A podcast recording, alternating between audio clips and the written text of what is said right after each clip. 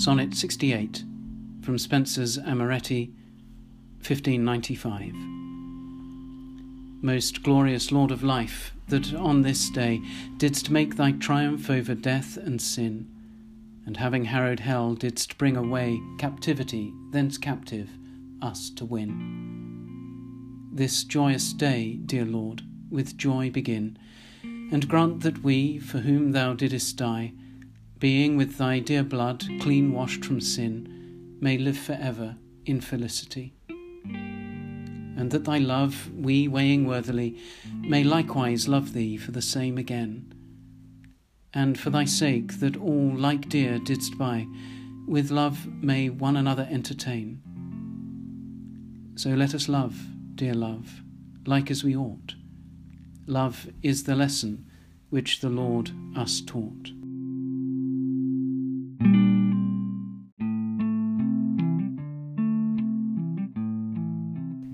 Gospel according to St. Matthew, the 28th chapter, the first verse. After the Sabbath, as the first day of the week was dawning, Mary Magdalene and the other Mary went to see the tomb. And suddenly there was a great earthquake, for an angel of the Lord, descending from heaven, came and rolled back the stone and sat on it. His appearance was like lightning, and his clothing white as snow. For fear of him, the guards shook and became like dead men. But the angel said to the women, Do not be afraid. I know that you are looking for Jesus who was crucified. He is not here, for he has been raised, as he said. Come, see the place where he lay. Then go quickly and tell his disciples, He has been raised from the dead, and indeed he is going ahead of you to Galilee. There you will see him. This is my message for you. So they left the tomb quickly with fear and great joy, and ran to tell his disciples. Suddenly Jesus met them, saying, Greetings. And they came to him, took hold of his feet, and worshipped him. Then Jesus said to them, Do not be afraid. Go and tell my brothers to go to Galilee. There they will see me.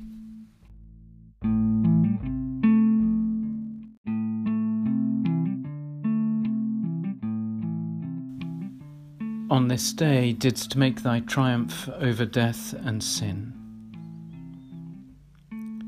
The angel said to Mary Magdalene and to the other Mary, This is my message for you. Would it have made any difference to the faith of the Church if the risen Lord had first appeared to the two Marys while they were on their way to the tomb? What if they saw the Lord, ran to tell the other disciples full of his joy, but never saw the tomb empty. We must all interpret the things we encounter, and we have, since Good Friday, lived with an absence that forces interpretation. That absence of Christ from us during his entombment is neither silent nor passive. Rather, this absence of Christ forms us individually it calls forth all those different responses of faith, of prayer, and of devotion which in turn form us as the people of God. In the joy of Easter, we encounter another absence in the empty tomb, an absence with a different meaning and a force that calls forth an entirely new response of faith. You see, the empty tomb itself is not proof of the resurrection. As proof, it can only ever demonstrate that Jesus' body is gone from within it. Don't let that fool you, though. It is something far more important. The empty tomb is the first clue to interpreting what we later find when Christ reveals his risen self to us.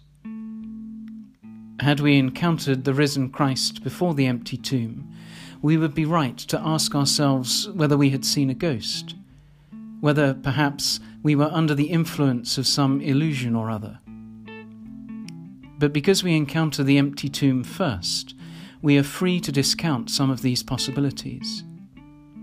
Unless there is a cruel trick at play here, that is to say, the body has not been stolen away, the response to a Christ encountered after an empty tomb will not be wishful thinking. it will be misrecognition, shared with Mary Magdalene.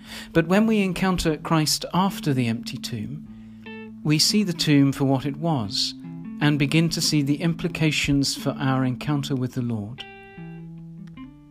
No, the empty tomb is not proof. It's a propaedeutic, a preparatory study, a sufficient ground that makes possible a right interpretation of our encounter with the risen Christ.